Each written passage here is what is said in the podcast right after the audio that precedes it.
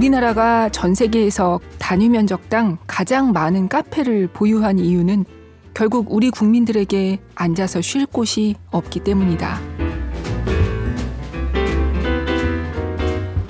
우리 삶의 질이 떨어지지 않고 더 행복해지려면 도시 전체를 내 집처럼 즐길 수 있어야 한다.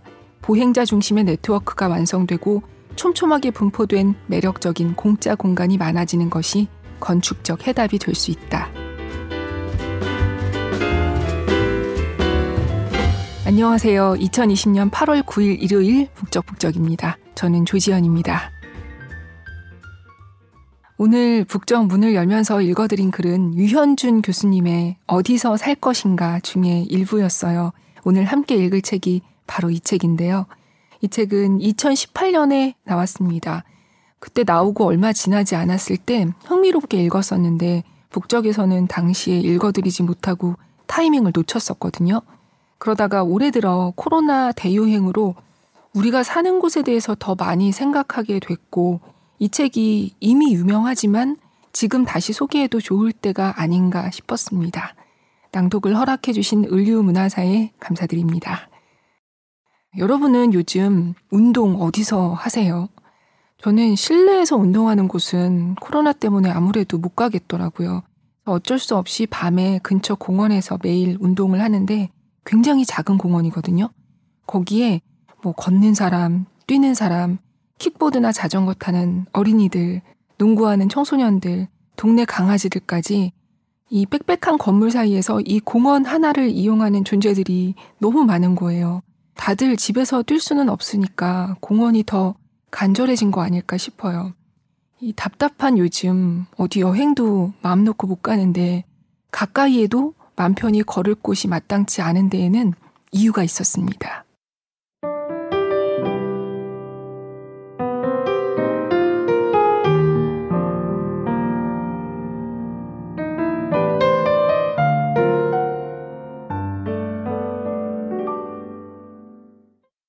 우리나라는 현재 1인 가구가 꾸준히 늘어나고 있다. 2016년 통계청 자료에 따르면 전체 가구 중 1인 가구가 2020년까지 30%에 이를 것이라는 예상이 있다. 불과 10년 전만 하더라도 4인 가구가 가장 많은 주거 형태였는데 지금은 단연 1인 가구가 많다. 왜 이렇게 된 것일까? 두 가지 이유가 있다. 하나는 나이 드신 분들이 이혼이나 사별로 혼자 사는 경우가 많아졌고, 다른 하나는 결혼하지 않는 청년이 많아서다. 내용을 들여다보면 혼자 사는 것이 문제라기보다는 이들 중 절반가량이 경제력이 약한 계층이라는 것이 문제다. 건축적으로 본다면 혼자 사는 사람들은 작은 집에 살게 된다. 그리고 현대사회는 실내 공간 중심으로 형성돼 있다. 그렇다 보니 작은 집에 사는 1인 거주자의 삶의 질은 떨어지게 마련이다. 과거 우리의 삶을 돌아보면 집은 무척 작았다. 하지만 대신 마당이나 골목길 같은 도시의 외부 공간을 사적으로 사용하거나 가까운 이웃들과 함께 공유하며 여유롭게 살았다. 필자의 경우도 작은 주택에 살았지만 골목길에서 친구들과 뛰놀고 대문 앞에 앉아 이야기 나누고 마당의 꽃밭과 작은 연못에서 놀았기 때문에 집이 작아서 답답하다는 생각은 해본 적이 없다. 하지만 2018년 현재 우리나라 인구의 60%는 골목길도 없고 마당도 없는 아파트에 살고 있다. 아파트의 경우에도 10년 전에는 4인 가구가 주류였고 중산층은 30평형대 아파트에 사는 것이 기준이었다. 이 경우 한 사람은 자신의 방과 더불어 거실, 부엌 공간을 사용하게 된다. 1인당 약 20평가량의 공간을 사용하는 것이다. 하지만 요즘 1인 가구는 원룸에 살게 되면서 8평 이하의 공간 안에 들어가게 되었다. 1인당 사용 공간이 3분의 1로 줄어든 것이다. 과거에는 자기 방을 열고 나가면 거실이라는 공공의 공간에서 다른 사람, 즉 가족을 만날 수 있었다. 하지만 지금의 1인 가구는 여유 공간을 찾을 수 없는 원룸에 갇혀 살고 SNS를 이용해 사람을 만난다. 사용하는 공간보다 더 작은 손바닥만한 스마트폰을 쳐다보며 살게 된 것이다. 부모와 살면 친구를 집에 초대할 수 없고 원룸에 살면 공간이 작아 초대할 수가 없다. 상황이 이렇다 보니 어디 편하게 앉아서 친구와 이야기를 나누려면 한 끼 식사비 정도로 비싼 커피값을 지불하고 카페에 앉아야 한다. 우리가 사는 현대사회는 공간을 즐기려면 돈을 지불해야 한다. 그게 집값이든 월세든 카페의 커피값이든 마찬가지다. 과거에는 소유하지 않아도 즐길 수 있는 공간들이 많았지만 이제는 몇 평으로 계산되는 공간을 얼마나 소유하고 있느냐가 그 사람의 삶의 질을 평가하는 척도가 되었다. 뉴요커가 좁은 집에 살아도 되는 이유. 전 세계에서 가장 작은 집에 사는 사람들은 누구일까? 선진국 중에는 아마도 단위 면적당 부동산이 가장 비싼 뉴욕에 사는 사람들일 것이다. 하지만 뉴요커들의 라이프를 살펴보면 그렇게 비참하게 느껴지지 않는다. 그 이유는 공간 소비의 측면에서 뉴요커들은 아주 넓은 면적을 영유하며 살기 때문이다. 집 크기는 몇 평 되지 않지만 그들은 일단 센트럴 파크나 브라이언트 파크 같은 각종 공원들이 촘촘하게 박혀 있는 도시에 살고 있다. 그리고 걸어서 그 공원들을 오가며 즐긴다. 여름철에는 브라이언트 파크에서 영화를 보고 겨울철에는 스케이트를 탄다. 유니언 스퀘어에서 열리는 장터에서 유기농 먹거리를 사고 센트럴 파크에서 조깅과 일광욕을 즐긴다. 최근 들어서는 하이라인 같은 신개념 고가도로 위에 공원을 산책하면서 저녁 노을과 맨해튼의 도시 경관을 동시에 즐기기도 한다. 게다가 모마 같은 세계적인 미술관들도 매주 금요일 저녁에 가면 공짜로 즐길 수 있다. 한마디로 뉴요커들의 삶은 자신들이 새들어 사는 작은 방에 갇혀 있지 않다. 그들은 도시 곳곳에 퍼져 있는 재미난 공간들을 거의 무료로 즐기면서 살 수 있다. 뉴요커들도 1인 가구가 대부분이지만 그들은 외롭다거나 무료하다고 느끼지 않는다. 오히려 강 건너 뉴저지에 사는 4인 가족보다 더 활기 넘치게 산다. 우리도 1인 가구가 늘어나는 변화에 맞는 우리만의 라이프 스타일을 만들어야 한다. 돈이 많은 사람만 갈 수 있는 공간들로 채워갈 것이 아니라 시민들이 무료로 편하게 이용할 수 있는 곳들이 다양하게 많아져야 한다. 그리고 그곳들은 자동차가 아니라 걸어서 갈 수 있을 만한 거리에 분포돼 있어야 하고 서로 연결되어야 한다.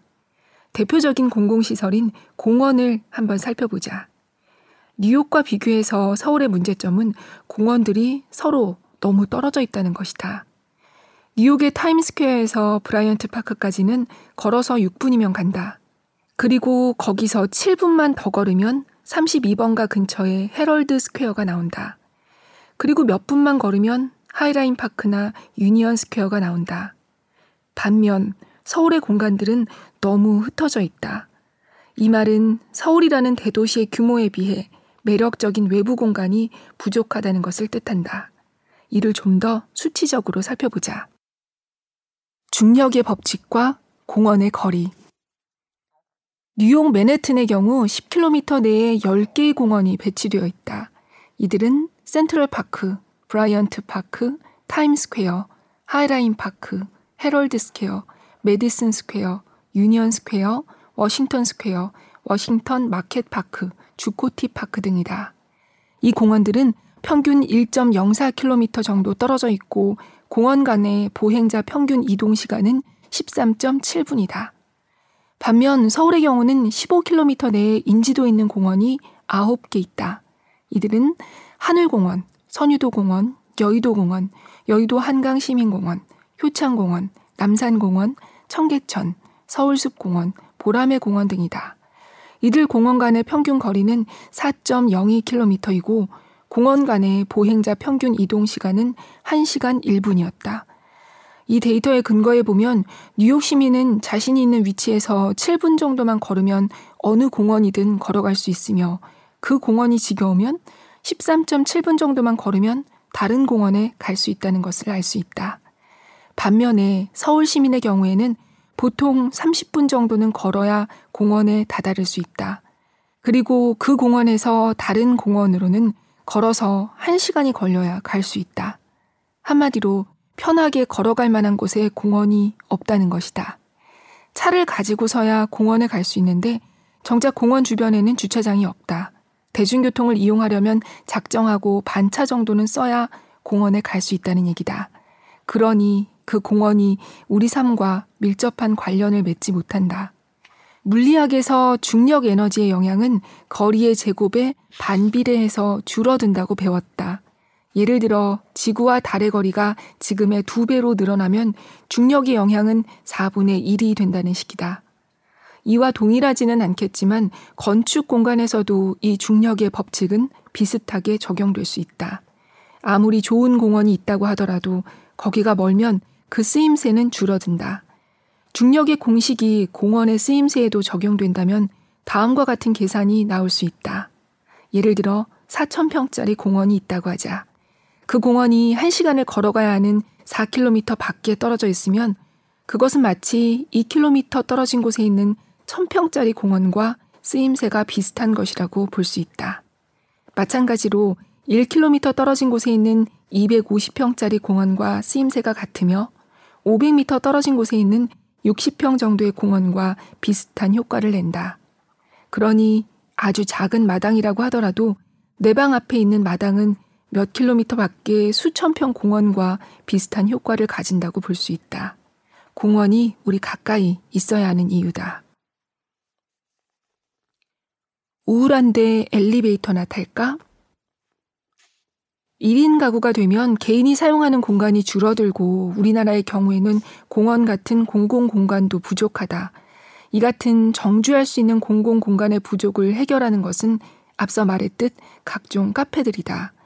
우리나라가 전 세계에서 단위 면적당 가장 많은 카페를 보유한 이유는 결국 우리 국민들에게 앉아서 쉴 곳이 없기 때문이다. 우리보다 상황이 좋은 뉴욕은 더 좋은 곳이 되기 위해 노력하고 있다. 뉴욕시는 최근 들어 센트럴파크, 타임스퀘어, 헤럴드 스퀘어 등 각종 공원과 광장을 연결하는 보행자 네트워크를 강화하고 있다. 브로드웨이의 차선을 줄이고 보행자 도로, 자전거 도로, 의자가 놓인 공간을 확장했다. 걷고 싶은 거리로 연결되는 공원 네트워크를 강화한 것이다. 그렇다면 왜 걸어서 가는 것이 중요한가? 같은 5분이면 지하철로 연결되어도 되지 않는가라고 의문을 가질 수 있다.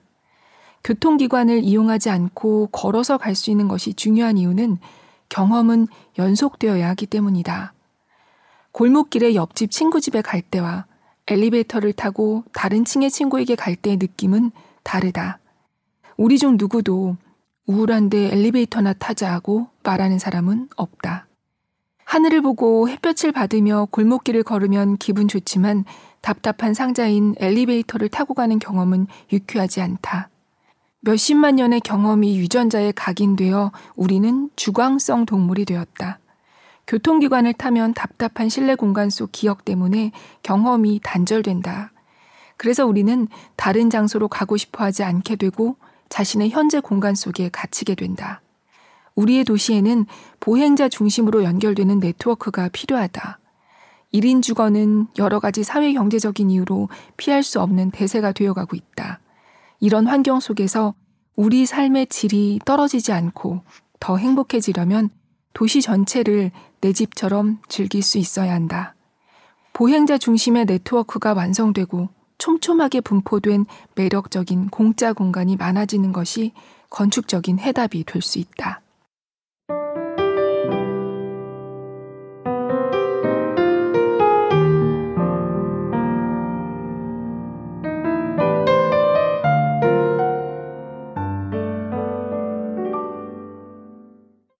코로나 대유행 이후 공간의 양극화는 더욱 심해지고 있죠. 소위 프라이빗한 공간들, 감염 위험이 낮은 공간들은 굉장히 상대적으로 많은 돈을 지불해야 이용할 수 있고 그 이전에 과거에 공공 목적으로 제공되던 공간들은 방역을 위해 운영이 중단된 경우가 많잖아요. 보행자 중심, 돈 내지 않아도 되는 이 책 표현처럼 매력적인 공짜 공간은 어, 코로나가 언제 끝날지 알 수 없는 지금에야말로 방역을 해치지 않는 범위에서 이런 공간을 어떻게 확보할 것인지 고민이 더 필요하지 않을까 싶습니다. 이 책은 2018년에 나왔으니까 코로나를 염두에 두고 쓰여진 건 아니지만 코로나 시대에 눈여겨볼 만한 대목들이 곳곳에 눈에 띄어요.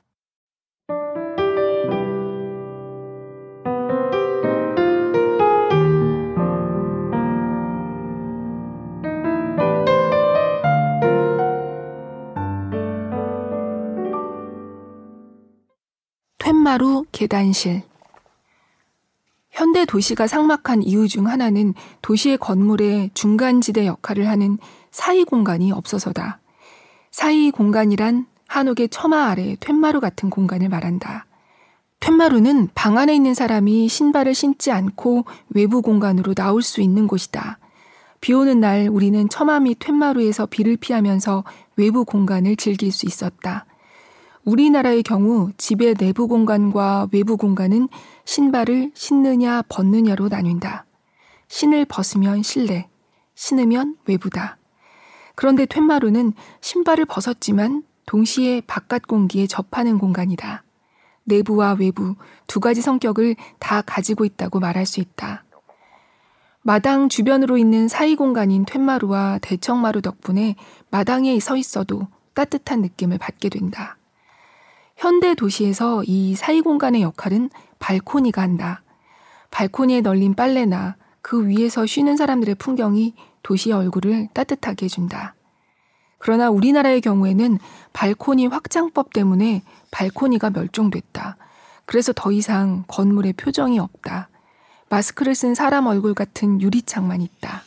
이런 문제를 해결할 간단한 방법 하나를 소개하고자 한다. 최대한의 공간 확보를 위해서 발코니의 실내화가 불가피하다면 저층 근린 생활 건물의 경우 계단실이라도 벽 없이 개방시킬 것을 제안해 본다. 빌딩이 상자같이 답답한 이유는 정문으로 들어가면 건물의 어느 부분도 거리와 접하지 않기 때문이다. 그러나 만약 계단실을 개방한다면 사람이 계단 위에 앉아 바람 쐬며 쉴 수도 있고 계단참이 발코니나 테라스가 될 수도 있다. 그리고 계단 위 사람들의 모습 덕분에 비로소 건물은 거리와 소통하게 된다. 이렇게 외기에 열린 계단실은 수직의 골목길이 될 것이다. 계단실을 개방하면 두 개 층 이상을 사용하는 사람들이 추운 날 층간을 이용할 때 대청마루를 건너는 정도의 불편이 있겠지만 그 정도 불편을 제외하면 개방형 계단실은 도시의 풍경을 좋게 만들고 생활 공간을 확장할 수 있는 간편한 방법이다. 건축주들은 한번 고려해보면 좋겠다. 신축 시 개방형 계단실은 공사비도 줄여줄 것이다.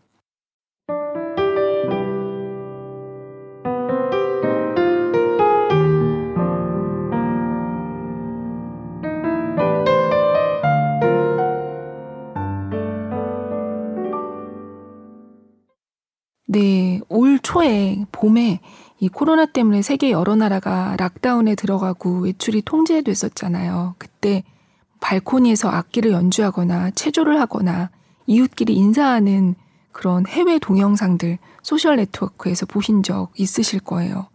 그 나라들의 lockdown은 전혀 부럽지 않았지만 발코니는 부럽더라고요. 어, 앞서 말씀드렸다시피 이 책의 저자는 유현준 홍익대학교 건축대학 교수이고요. 아마 이분의 책은 아직 안 읽었어도 알쓸신잡, 세바시 같은 방송이나 강연 프로그램을 통해 낯이 익은 저자일 거예요. 2015년 도시는 무엇으로 사는가, 2018년 어디서 살 것인가, 그리고 올해 공간이 만든 공간 등의 책을 펴내면서 많은 독자들의 호응을 받고 있습니다. 오늘 소개해드리고 있는 어디서 살 것인가, 이 책의 부제는 우리가 살고 싶은 곳의 기준을 바꾸다 예요. 어디서 살 것인가의 어디는 어느 동네, 어느 아파트가 아니라 우리가 머무는 공간 전체를 뜻합니다. 우리는 몸이 있으니까 어딘가에 늘 있어야 하잖아요. 학교, 일터, 집, 도시. 우리가 사는 모든 곳을 건축의 측면에서 바라보고, 아, 그렇구나. 어, 그러게 좀 이상한데? 아니야, 내 생각은 좀 달라. 뭐 이렇게 생각하게 되는 굉장히 재미있게 읽을 수 있는 책입니다. 오늘 못 읽어드리지만 예를 하나 들어드리면요. 저자는 예를 들어 우리나라 학교의 경우 학교 건축은 교도소라고 꼬집고 있는데요. 닭장 같은 똑같은 교실에서 12년을 보내고서 어떻게 창의적인 인간이 될 수 있겠냐 이렇게 문제를 제기해요. 우리나라 어린이 청소년들은 오랜 시간을 똑같은 학교에서 보내고 남는 시간은 또 학원에서 학원 차에서 비슷한 아파트에서 지내잖아요. 어, 저자는 학교가 전체주의적 시설에서 벗어나서 마치 그 스머프 마을처럼 저층으로 넓게 펼쳐져 있고 곳곳에 자연과 함께하는 공간도 있어야 한다고 강조해요. 그러면서 프랑스에서는 학교 건물이 건축상을 받는다고 하더라고요. 공립학교는 세금으로 지어지잖아요. 국민이 낸 돈으로 좋은 학교를 짓는다면 우리가 공교육을 받는 그 12년 동안이라도 멋진 건축물 안에서 시간을 보낼 수 있고 그렇게 다양성을 키울 수 있는 좋은 환경을 경험한다면 뭔가 달라지지 않겠냐. 이렇게 저자는 말합니다. 이 학교 얘기는 책으로 읽는 것도 재밌지만 저자의 세발시 강연도 매우 재미있으니까요. 혹시 안 보셨다면 유튜브에서 한번 보시길 추천드립니다. 어, 이번에는 책에서 이 학교 이야기에 이어서 나오는 부분이에요. 잡스의 차고, 천재를 키우는 공간, 소제목 두 개에 해당하는 글을 잇따라 읽어볼게요.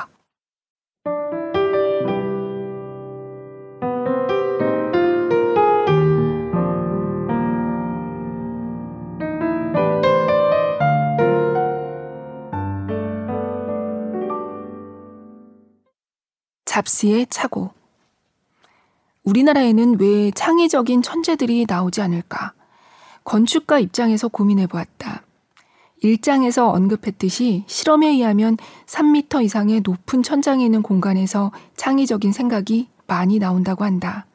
그 이유는 사람 키보다 위로 기능 없이 비어 있는 공간이 우리에게 생각할 여유를 주기 때문일 것이다. 다르게 말하면 모든 공간에 각각 어떤 기능이 주어지면 우리에게 생각할 여유가 없어진다. 과거 주택의 마당은 특정 기능 없는 빈 공간이었다. 계절과 날씨가 바뀌면서 만들어지는 마당의 변화는 우리에게는 생각이라는 빵을 만들 때 필요한 밀가루나 버터 같은 재료였다. 변화는 우리를 생각하게 만든다. 그래서 유명한 철학자들이 산책을 하면서 사색을 한 것이 아닐까 생각된다. 하지만 우리는 지금 마당 대신 아파트 거실의 변화 없는 인테리어 속에서 TV를 켜면 쏟아지는 정보에 질식하며 살고 있다. TV는 마치 내가 말할 틈을 안 주고 계속해서 떠드는 친구와 같다. 마당이 주는 자연의 변화가 내 해석이 필요한 요리하기 전의 재료라면 TV 속 이야기는 가공식품과도 같다. 가공식품이 있으면 내가 요리할 가능성이 없어진다. 우리에게 밀가루와 버터가 주어지면 각자 다른 빵을 만들지만 만들어진 빵이 주어지면 먹고 살만 찐다. 지금 우리의 주거 공간은 인스턴트 식품 같다. 혁신의 아이콘 같은 기업, 애플을 보자. 일장에서 말했듯이 지진이 많은 환경 때문에 저층형 주거지가 만들어지고 덕분에 애플이 태동했는지도 모른다. 하지만 아무리 저층형 주거지라고 해도 거기에 차고가 없었다면 애플도 없었을 것이다. 40년 전 캘리포니아의 스티브 잡스가 살던 집에는 차고라는 여유 공간이 있었다. 차고는 주차 공간이자 창고지만 차를 밖에 세우고 물건을 치우면 애플의 사무실 겸 공장이 될 수 있었다. 필자의 아들이 잡스 같은 천재라고 하더라도 지금 살고 있는 작은 아파트에는 차고 같은 잉여 공간이 없어서 애플을 못 만들 것 같다. 현재 대부분의 국민이 사는 집은 천장이 낮고 여유 공간이 없다. 아파트 광고를 보면 구석구석 비는 공간이 없어 효율이 높다고 자랑하는데 오히려 낭비되는 허술한 공간이 없는 집은 창의성을 질식시킨다. 앞으로 더 많은 사람이 1인 가구가 되어 초소형 원룸에 살게 된다면 대한민국의 창의성은 더 묻혀버릴 것이다. 주택에서 아파트로, 아파트에서 원룸으로 향하는 반창의적 주거 환경의 흐름을 틀어서 새로운 주거 형식을 만들어내야 한다. 그것이 창의성으로 먹고 살아야 하는 대한민국에서 우리가 해야 할 건축 분야의 과제다. 어느 방송 프로그램에 나갔을 때 일이다. 방송의 주제는 어떻게 하면 서울을 더 아름다운 도시로 만들 수 있는가였다. 방청객 질문 시간에 초등학교 1학년 정도 되어 보이는 어린이가 이런 질문을 했다. 우리가 사는 도시를 더 아름답게 만들기 위해서 저 같은 어린이가 할 수 있는 일은 무엇일까요? 그 질문에 답을 할 수가 없었다. 왜냐하면 내가 아는 바로는 그들은 시간이 없기 때문이다. 요즘 어린이들은 어른보다 더 바쁘다. 필자가 사는 아파트에는 우리 큰아들이 놀던 놀이터가 하나 있었다. 그런데 요즘 아이들은 방과 후에도 학원 가느라 워낙 바쁘다 보니 놀이터에서 시간을 보내는 아이들이 점점 없어졌다. 그러다가 결국 아파트 분여회는 놀이터의 그네와 미끄럼틀을 없애고 그 자리에 장터를 만들었다. 중학생이 된 아들은 자신들의 공간이 없어진 것에 분노했다. 아무리 지금은 자주 가지 못하는 장소라 하더라도 추억이 깃들어 있고 가끔은 친구들과 밤에 그네 타면서 이야기하곤 하는 자신들만의 공간을 어른들이 빼앗아 갔다고 말했다. 아이들은 놀이터에 갈 시간도 빼앗기고 그들만의 공간도 빼앗긴 것이다. 화가 난 아들의 모습은 마치 댐 건설로 물에 잠긴 수몰 지역 난민 같았다. 도시를 좋게 만들려면 추억이 만들어질 만한 장소가 많아야 한다. 그런 장소를 만드는데 가장 천부적인 재능을 가진 이들이 어린아이들이다. 어릴 적을 생각하면 어떻게 그렇게 숨겨진 공간과 버려진 땅을 찾아서 재미난 놀이터로 만들었을까 하는 생각이 든다. 빈 골목길은 축구장이나 야구장을 비롯한 각종 놀이터가 되었고, 비가 오면 물이 고인 웅덩이에서도 여러 가지 재미있는 놀이를 했다. 술래잡기는 창의적으로 공간을 찾는 기가 막힌 놀이다. 술래잡기를 하면서 아이들은 문 뒤쪽이나 장롱과 벽 사이 등 자기 몸의 크기와 모양을 상상하며 공간을 찾는다. 아이들은 시간만 있으면 공간을 찾아서 장소로 만든다. 아이들은 천재 건축가다. 그런데 우리는 그들에게 시간을 주지 않는다. 시간이 없으니 공간을 찾지 못하고 그러다 보니 우리 주변에는 점점 의미 있는 장소가 사라지는 것이다. 아이들에게 시간을 주자. 그래야 아이들에게 이 도시가 더 좋은 공간이 될 것이다.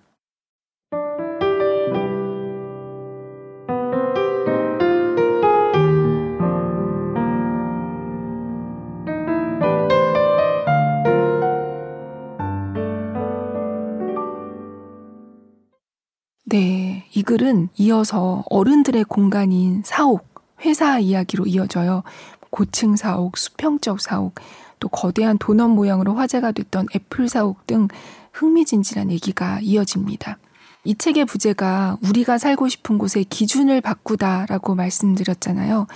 집과 학교, 일터 외에도 내가 사는 지역의 공원은 얼마나 더 필요한지, 도로는, 골목길은, 벤치는 또 어떻게 바뀌면 우리가 좀 더 어, 이 동네 살만하다. 왠지 모르겠지만 살기 좋다. 라고 느끼게 될지 이 책을 읽으면서 여러 생각을 하실 수 있을 거예요. 그런 환경까지 개인이 돈을 주고 사거나 바꾸긴 어렵잖아요. 하지만 그런 걸 알고 있는 개인들이 많아진다면 도시 계획하는 전문가들도 좀 더 의식하게 되지 않을까 싶습니다. 저자는 책을 이렇게 마무리해요.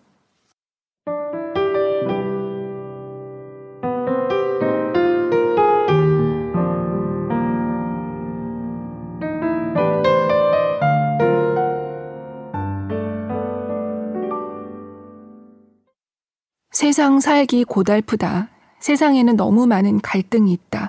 아무리 노력해도 모든 갈등이 해소되고 모든 사람을 행복하게 만들기는 불가능해 보인다. 하지만 그래도 우리가 노력한다면 조금은 더 나은 세상을 만들 수 있을 것이다. 내가 어떻게 하느냐에 따라 이 세상은 조금 더 화목해질 수도 있다. 필자는 이 사실을 어렸을 때 어쩌다 학교에서 상을 받아오면 고부간의 갈등이 있던 할머니와 엄마도 한마음으로 기뻐하시면서 하나 되는 것을 보면서 배웠다. 필자는 세상에서 갈등이 줄어들기를 바란다. 그래서 세상을 더 화목하게 만들기 위해 건축을 한다. 잘 만들어진 건축물은 상을 받은 어린아이와 같은 역할을 할 수 있다고 믿는다. 제대로 설계된 공간은 갈등을 줄이고 그 안에 사람들을 더 화목하게 하고 건물 안의 사람과 건물 주변의 사람 사이도 화목하게 하고 사람과 자연 사이도 더 화목하게 한다. 좋은 건축은 화목하게 하는 건축이다. 물론 건축이 모든 문제를 해결할 수는 없다. 하지만 갈등을 조금이라도 더 해소하고 더 나은 세상을 만들기 위해서 이 세상에는 화목하게 만드는 건축이 더 많이 필요하다. 그러나 건축은 건축가 혼자서 할 수 있는 일은 아니다. 많은 사람이 힘을 합쳐야 하나의 건축물이 완성될 수 있다. 세상을 더 화목하게 하는 건축물을 만들기 위해서는 우리 모두가 건축을 조금씩 더 이해할 필요가 있다. 그리고 그러기 위해서는 세상과 우리를 둘러싼 환경을 제대로 읽어낼 수 있어야 한다. 여러분이 이 책을 읽고 나서 주변의 공간을 읽어낼 수 있기를 소망한다. 세상을 화목하게 만드는 건축을 하겠다는 거창한 목표가 부담스럽다면 그저 독자 여러분이 나름의 방식으로 건축을 즐길 수 있기만이라도 했으면 좋겠다. 클래식을 전공한 한 친구는 연주자로 살지는 않지만 자신은 악기를 전공한 덕분에 그 많은 클래식 곡을 즐길 수 있게 되어 인생이 풍요로워졌다고 말한다. 그래서 많은 시간 연습한 것을 써먹지는 못하지만 후회가 없다고 한다.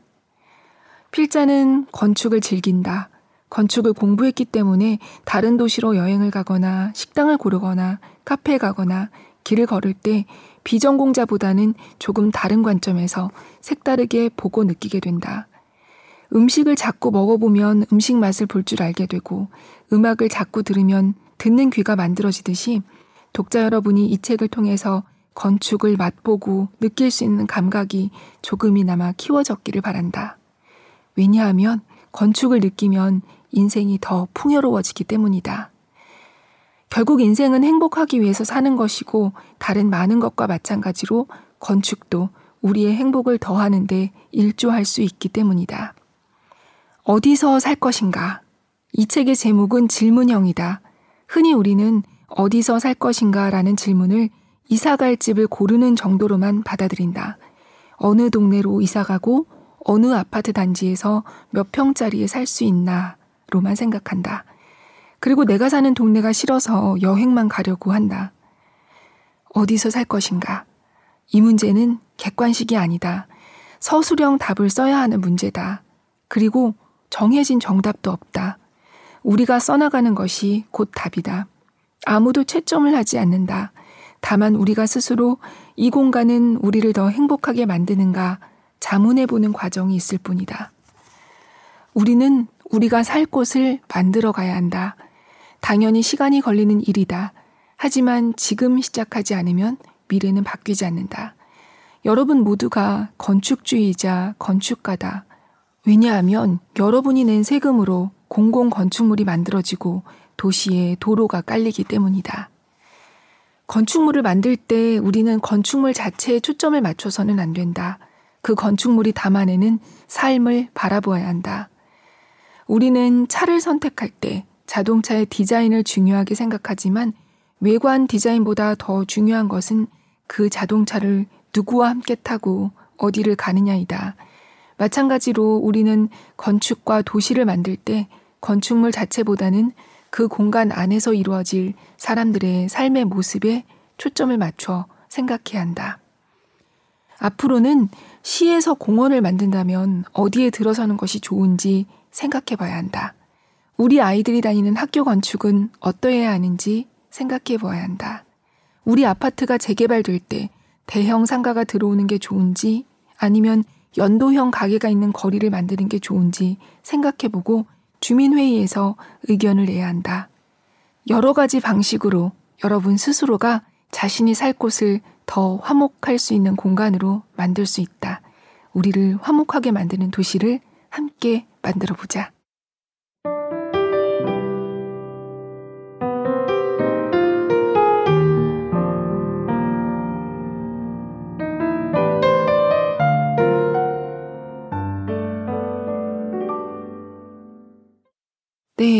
오늘은 이렇게 건축적 관점에서 주변을 바라보는 방법을 생각해 봤습니다. 책에는 더 넓은 이야기가 담겨 있으니까요. 오늘 들으시고 흥미로우셨다면 책으로도 읽어보시길 추천드립니다. 오늘도 들어주셔서 감사합니다. 코로나의 수해까지 겹쳤는데 모두 건강하셨으면 좋겠어요. 안녕히 계세요.